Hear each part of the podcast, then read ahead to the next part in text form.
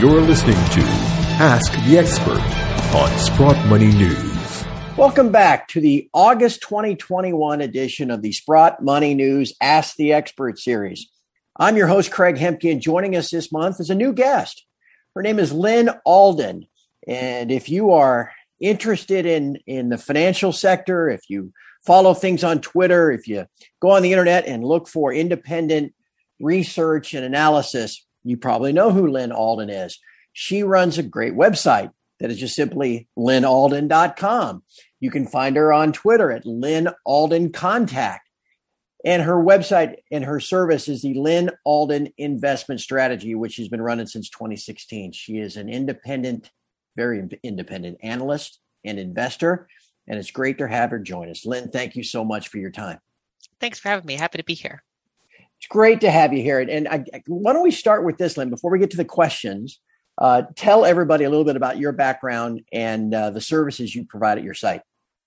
Uh, sure. So my background is basically the intersection of engineering and finance. And so I started out as an engineer, uh, moved into engineering management and running the finances for an engineering facility. Uh, and then I, I, eventually shifted more towards investment research and kind of applying that quantitative background. And so my website has a free newsletter uh, that's that's pretty uh, in depth, and then I also have a low cost uh, premium research service on the site as well. So there's a, a, big spectrum of things for people there. And people just it's just Lyn Alden L Y N A L D E N dot com, correct? Yes, that's correct. All right. Hey, let's uh, have everybody check that out. And again, I want to remind everybody if you enjoy this type of content, please be sure to help us spread the word. Uh, by giving us a like, a subscribe, a share on whichever channel you are listening these Ask the Expert segments.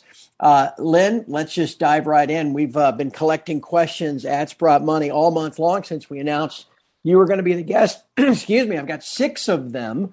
The first one is quite timely as we record this on Monday, the 23rd. Uh, I think everything uh, for this week and next month and maybe the rest of the year is going to be centered around whatever it is that Chairman Powell has to say this coming Friday at Jackson Hole. Uh, and, you've watched all of this in the last uh, several months as this has played out. What do you expect from Chairman Powell in his Jackson Hole speech this coming Friday?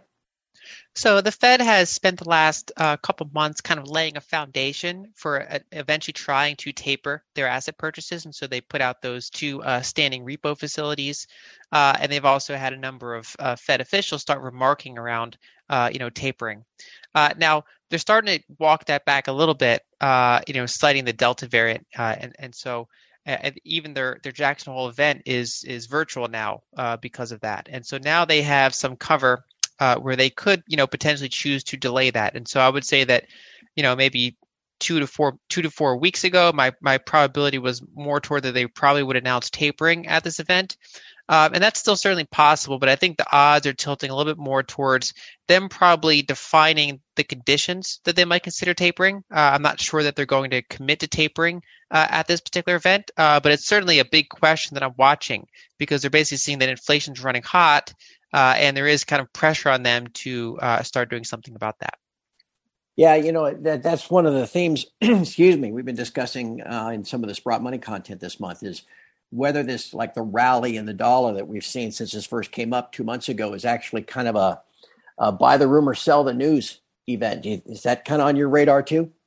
That's certainly one of the possibilities. So gold has been under pressure, the dollar's been pretty strong, uh, and so, but yeah, if they were to you know shift back any sort of tapering or basically be more dovish than the market expects that should theoretically be be dollar bearish and, and gold bullish for example all right hey let's go to question number two because you kind of uh, gave us a little segue right into it just a second ago uh, and we're going to use that t word uh, transitory it's just simply this do you lyn believe that all of this inflation pressure that we're seeing is in fact transitory as the fed keeps repeating for the most part, no, but it depends on a couple of variables. And so, you know, we've seen kind of rolling types of inflation. So we had relatively transitory inflation in things like lumber. Uh, and then we've seen, you know, semiconductor shortages, which are more, you know, more long-lasting, more persistent. So they're driving up things like used car prices. So that was like the second wave of inflation. Uh, and the one that I'm really watching for, uh, you know, towards the end of this year and into early 2022 is rent inflation. I think that's, you know, just heating up. Rent inflation and the way that they include shelter in CPI. Uh, and so that that part's, you know, likely not going to be transitory. Um, now, after say 2022 whether that inflation remains persistent or not will, will largely depend on whether or not they do more fiscal spending or if they pull back and kind of you know revert to trend. Uh, but I do think that this current round of inflation is probably stickier uh, than than consensus expects, and I think that that rent and shelter inflation is probably going to catch people off guard. Yeah. Do do you see the word transitory as kind of a jawboning form of yield curve control, trying to keep the bond market down or rates down? I think that's a good way to describe it. And So that's kind of, you know, one of my themes over the past couple years is that because of where we are in the long-term debt cycle, the Fed doesn't have much of a, you know, they're basically stuck, right? So they, if they raise rates, they they crash the debt markets, uh, and if they, you know, keep doing what they're doing, then then inflation runs hot, and you get deeply negative real yields.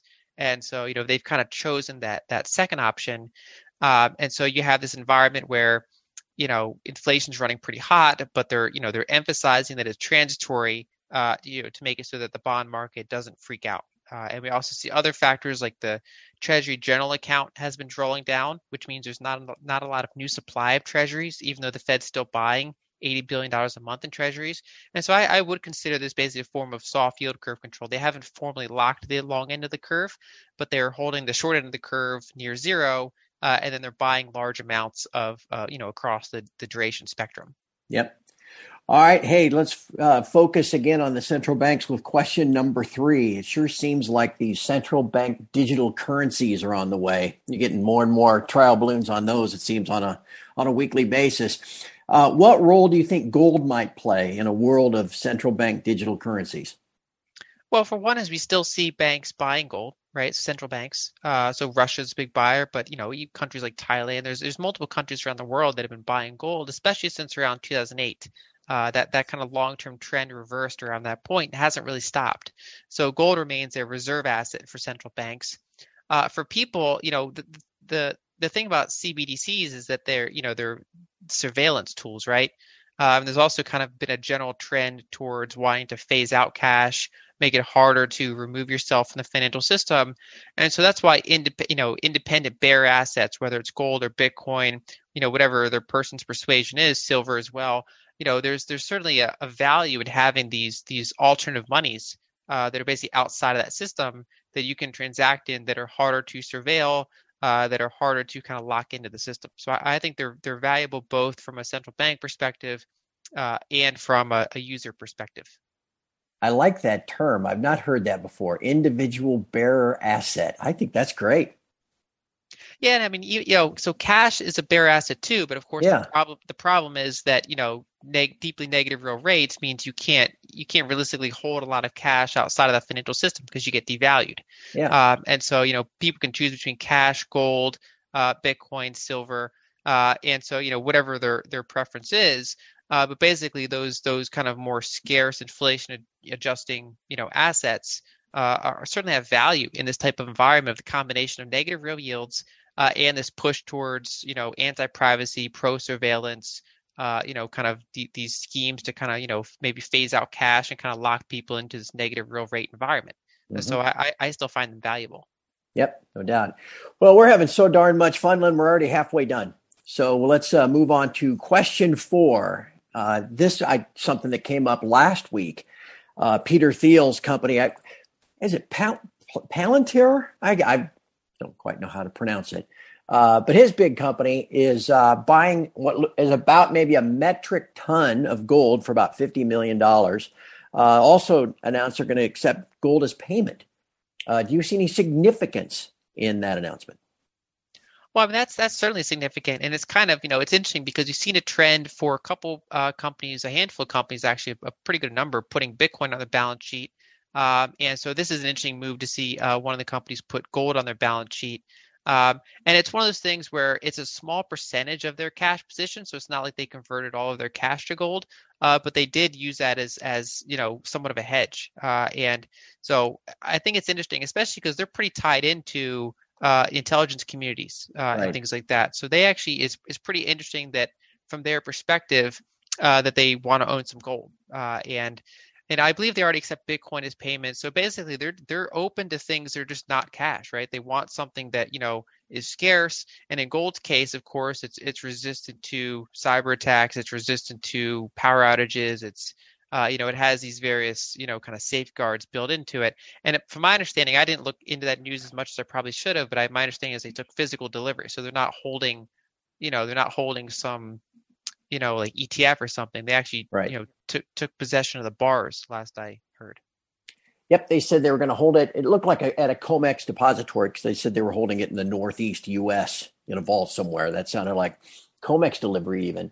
Uh, you know, and the other part about that, as you said, the connection of the company um, is deep. The government connections, and didn't they say something about worrying about a black swan event, something like that?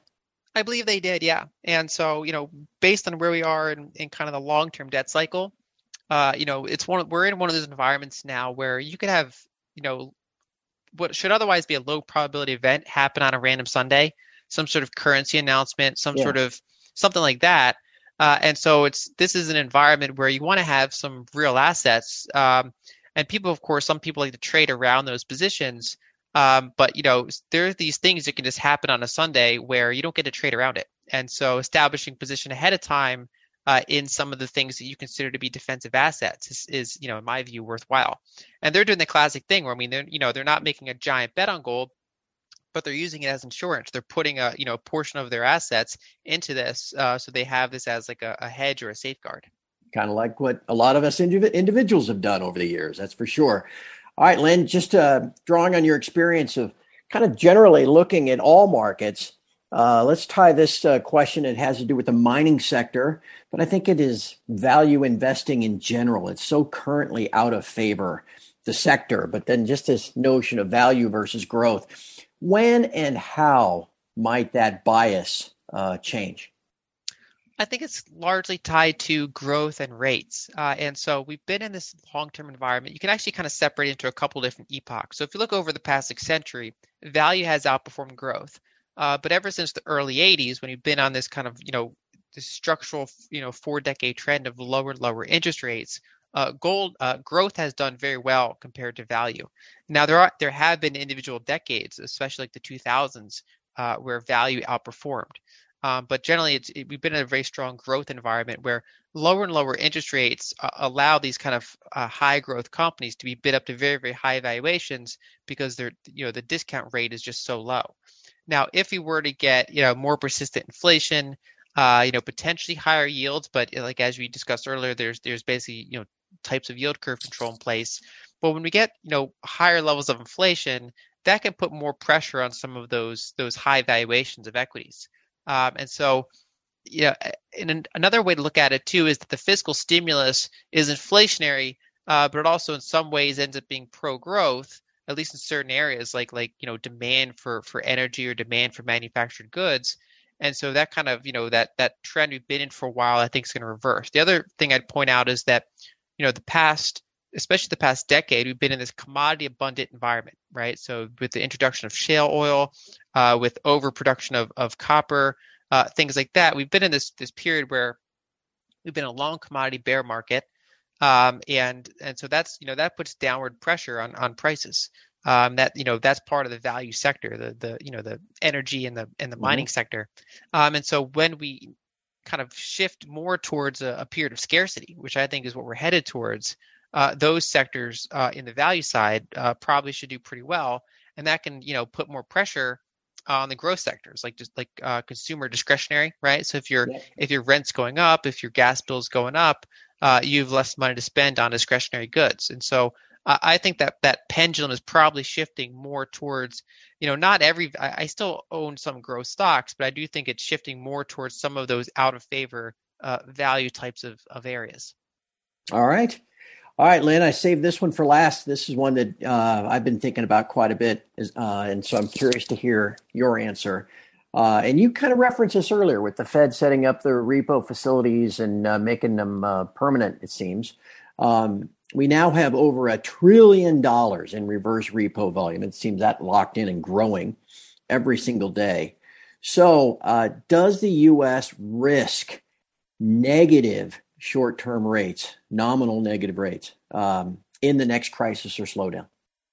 they do risk that. They they've been pretty hesitant against that uh, so far. They've taken measures to you know prevent that from happening, uh, and so they have that that five basis point rate, for example, on the reverse uh-huh. repos. Uh-huh. Um, and so, you know, if we if we you know have another downturn, it's possible they'll go there. But I think that they've you know the Fed at least I think has looked at Europe uh, and saw that you know going going negative interest rates doesn't really help, right? So if you're in a, another type of regime, you know, lowering interest rates from 7% to 4% can help spur, you know, loan demand and things like that.